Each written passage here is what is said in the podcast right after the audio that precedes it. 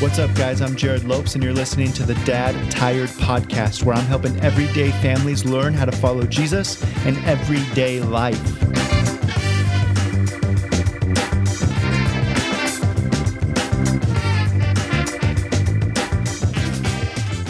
So there's this quote by Theodore Roosevelt that says, Comparison is the thief of all joy. Um, I'm not sure what context he had said that in, but uh, it's a phrase, it's this quote that I've been reminding myself of quite a bit lately. It's also a, quote that my wife seems to be robbing, or robbing, she's not robbing anything, uh, reminding myself, uh, reminding me of in the last few weeks. Uh, dude, I struggle deeply with comparison and, uh, and it, um, I resonate with the words of Theodore Roosevelt when he says that it is the thief or the killer. What does he say exactly? He says it's the thief uh, of joy. Comparison is the thief of joy. And uh, man, I resonate with that deeply. I compare myself to others um, often, and it steals my joy, man. If I'm just totally honest with you, it is a thief of my joy. And sometimes my day can ride. Uh, my my ups and downs completely rely on how much I'm comparing comparing myself to other people. In fact, there are times where I feel like I'm comparing well, and so I have like this um, fake or un what's the word I'm looking for? It's like a it's a cheap joy. It's a cheap satisfaction because it's not rooted in anything deep, um, except some thought in my own mind that I'm doing okay. Um, either compared to how I was six months ago or five years ago or whatever, or I'm comparing myself to somebody else or something else. And so I might convince myself, like I say, in a kind of in a cheap way, that I'm doing okay, and my joy will rise, uh, and my mood will change, and then something will shift that, something will tweak that, and all of a sudden I'll feel either shame or like I'm I'm not doing very well, either compared to my own standards or somebody else's standards or what I see, how I see other people living life and the things that they have or the way that they are. And uh, and my mood tanks or my, my joy tanks. And it's just such a it's a it's kind of a roller coaster. Um, these aren't like high and i'm not like depressed and then up and down but it's just like these subtle shifters of mood change and emotion that all kind of root at this thought of uh, comparison and really coveting. And so the reason I'm talking about this is because I've been struggling with this a lot, even the last few few really, if I'm honest, few probably my whole life, I've I've come to be aware of it. Maybe the last couple of years, but this last week, and especially for whatever reason, I feel like, um, man, I've just been comparing myself quite a bit to other people and to other things, and it is robbing my joy. And I'm finding myself kind of walking around life with this. Uh, it feels like a heaviness. Um, because I because of my comparison to other people. And so as I deal with whenever I you, if you've listened to the podcast for a while, you know that whenever I'm dealing with something, whenever I'm processing something whether it be anger or sin or relationship or whatever, I'm always trying to ask myself, and I think this is helpful for all of us, uh, to ask ourselves what is the root of what I'm actually feeling because what what happens most often I think for most of us is that we life reveals symptoms to us um, oftentimes we'll feel emotional about something or we'll have a reaction to something and we'll either be angry or we'll be sad or we'll have fear. And and these are like symptoms of something that's happening deeper. And this happens in our marriage like you know we get in fights because there's socks left on the ground or because I'm not doing the dishes or because my wife I feel like she doesn't uh, this is this is a generalization. I'm not saying this specifically about my wife but uh, we can often feel that our wives don't respect us as men uh, and our wives often can feel like they're not heard or valued or emotionally taken care of. These are some big generalizations here but I know that they're true for a lot of marriages um, and so they play out in certain ways like uh, I'm mad that you didn't do the dishes, or I'm mad that uh, you don't listen to me, or let me do what I want, or let me just relax because I've been working hard all week, hard all week, or whatever. Uh, and all of these are really just symptoms of deeper problems. And so that's what I mean when I say that life often presents symptoms to us. Um, and we not it doesn't typically present the root of the problem, but it typically uh, presents the symptom of the problem. And so where we get stuck is when we try to address symptoms instead of the root. Um, and so instead of like dealing with the socks that you left on the ground and that's what your wife always gets mad at or um, instead of dealing with her getting mad that you want to watch Sunday or football on Sunday all day or relax because you've been working hard, whatever the really what you have to ask yourself in whether it be in marriage or relational stuff or these emotions that present in your own heart is is this a symptom of something that's happening deeper within me? Um, and I always say, you know, when you're sick, my wife's an oncology nurse. We talk about sickness and health a lot in our family. And uh, you know, when when you when your body is presenting something like my my daughter right now, she has a runny nose, she has a fever. Um, so there's all kinds of bugs going on around us right now, and so uh, we could just address those symptoms. Like I could just keep wiping her nose, or I could just keep giving her Tylenol or whatever to try to lower her fever, but really I want to know what's happening inside her body at a deeper level because I know that those are just symptoms of a deeper problem. And um, so I think I've kind of beat this analogy uh, down to its pulp here, but uh, I think you get what I'm saying. So what what is the symptom of what's happening deeper? And that's this essentially what I've been asking myself the last few days. All right, Jerrad, you your emotions are kind of weighing on, they're riding on this um, this sense or this thought of comparison that you're comparing yourself to other people, and your emotions seem to ride on it. So what's this? That's just a symptom to what's actually happening underneath. And so, what is the core problem? What what am I actually feeling? Um, and I think, uh, you know, as I'm trying to gospel myself, as I'm trying to remind myself of the good news of Jesus, I want to be a disciple of Jesus who filters all of life through the lens of Scripture and through the lens of the gospel. And so, every situation that I encounter, I want to I want to put on the glasses the lenses of the gospel and filter life through that. And so I'm, i try to do that to myself often. Like, all right, Jerrad, what what is what does the gospel say? What does Jesus say? What does the Word of God say about what you're feeling right now? And I, uh, even as I was I was literally just taking a shower uh, five minutes ago. Not to that's too much information. I apologize. uh, not to get weird here, uh, but I wasn't planning on recording this podcast. But man, the emotions I'm I'm like in the thick of my emotions right at this moment. So I thought I'm just gonna uh, ter- hit the record button button and start to ramble and try to process this out loud with you because I have a feeling that this is probably in some ways something that you as a dude also deal with. And so in the shower uh, a few minutes ago, I was just thinking to myself, what is the root of what I'm feeling right now?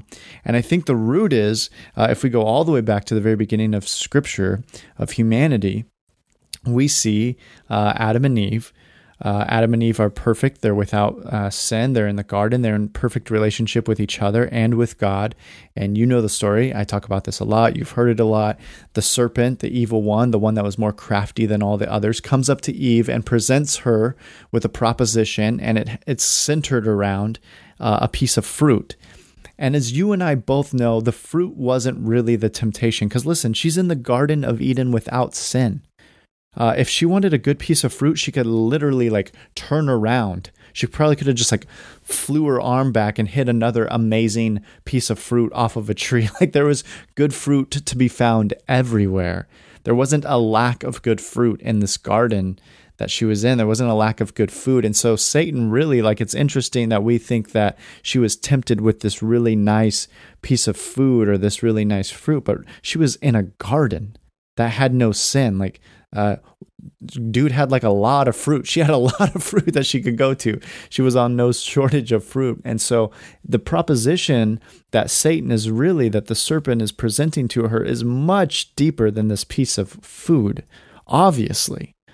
The proposition, the, the temptation, the, the idea that he plants in uh, Eve's head is there is something outside of what God has currently given you that can satisfy you, and you haven't experienced it yet. God has given you all of this garden, and it's beautiful and it's good, and you can have whatever you want, but there's more to be found outside of what He's given you. And if you search for it, and if you go for it, and if you you look for adventure outside of where God what God has given you, you'll actually be more satisfied than you are right now. And dude, that's like exactly the same thing that I'm feeling in 2018 uh, to this day. Literally thousands and thousands and thousands of years later, I'm being tempted. I'm wrestling with that same notion that the serpent put in Eve's head in the garden on day one of the scriptures. Uh, and I always say that Satan, you know, his, his tactics are incredibly effective. Uh, that is true. That can be pointed out and made proven by all of the junk that you and I experience in our life. You have a lot of sin and brokenness and hurt. You've been affected by sin. Your sin has affected other people. You have hurt people and you have been hurt by brokenness and by sin. And Satan's tactics are like effective, man. Every single one of us listening to this podcast, every single one of us uh, that uh, on the planet Earth have been affected by this thing called sin. He is effective in his tactics of turning beautiful things and skewing them and lying to us and helping us uh, to believe things that aren't true. He is incredibly effective, but his tactics aren't new they aren't new. Like the thing that he is, uh, he was putting in, whispering in Eve's ear in the garden is the same thing that he's whispering to me and is Jerrad. There is satisfaction to be found outside of what Christ has given you. Yes, God has given you lots of good things, but there are things outside of that that could actually bring you joy. Dude, it's the same lie that Eve was experiencing from the serpent in the Garden of Eden. And so, that really, when I trace back the root of what I'm feeling, it's that. It's that I am convinced that joy uh, and satisfaction, that hope, that adventure can be found outside of Christ. Uh, and not just the stuff that He's given me, but God alone.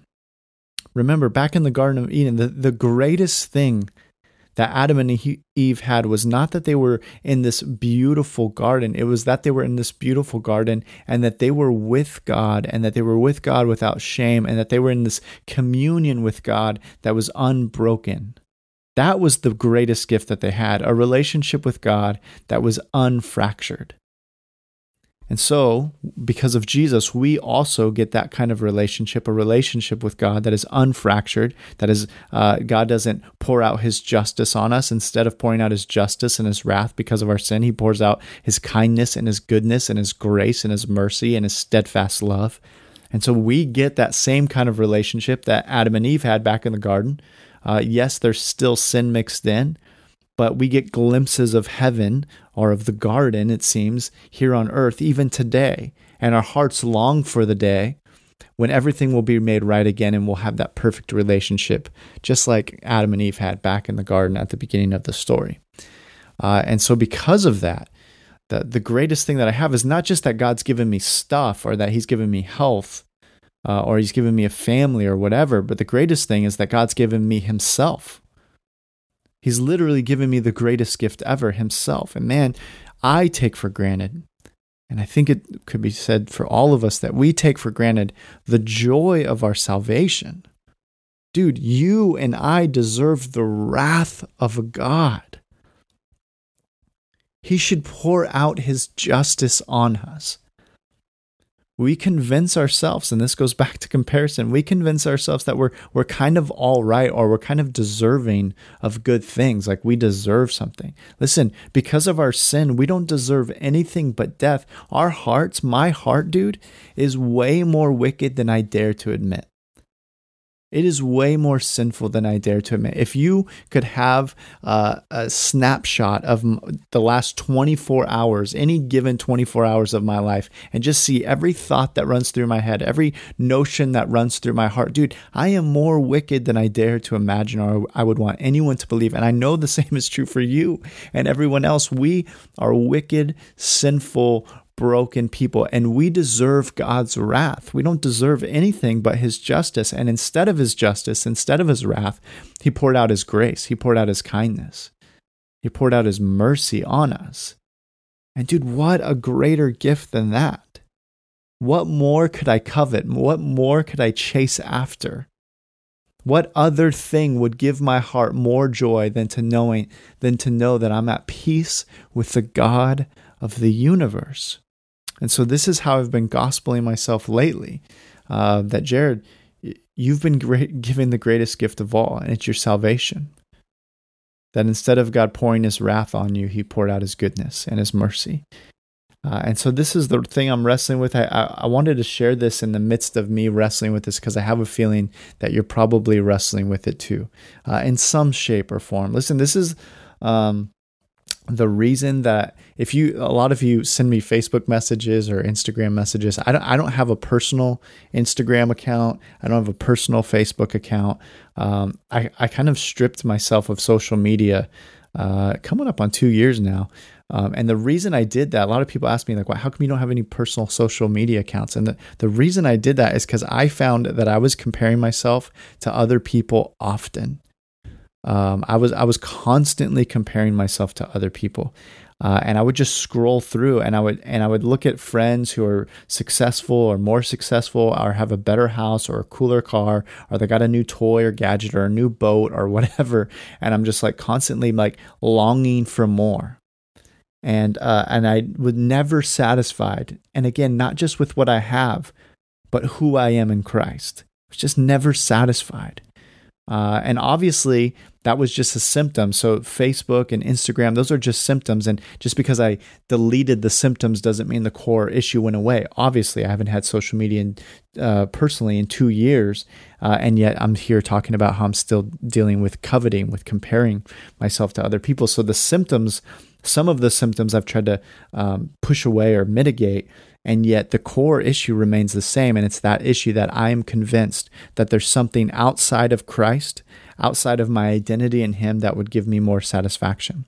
And for some of us, that stuff, like if I just had a cooler thing, a bigger house, a nicer car, a little bit more money in the bank account, our debt paid off, um, whatever it may be, stuff wise, or financially, then you, then you covet that because you are convinced that that might give you more joy. And bro, I, dude, I, I relate with that uh, on deep levels.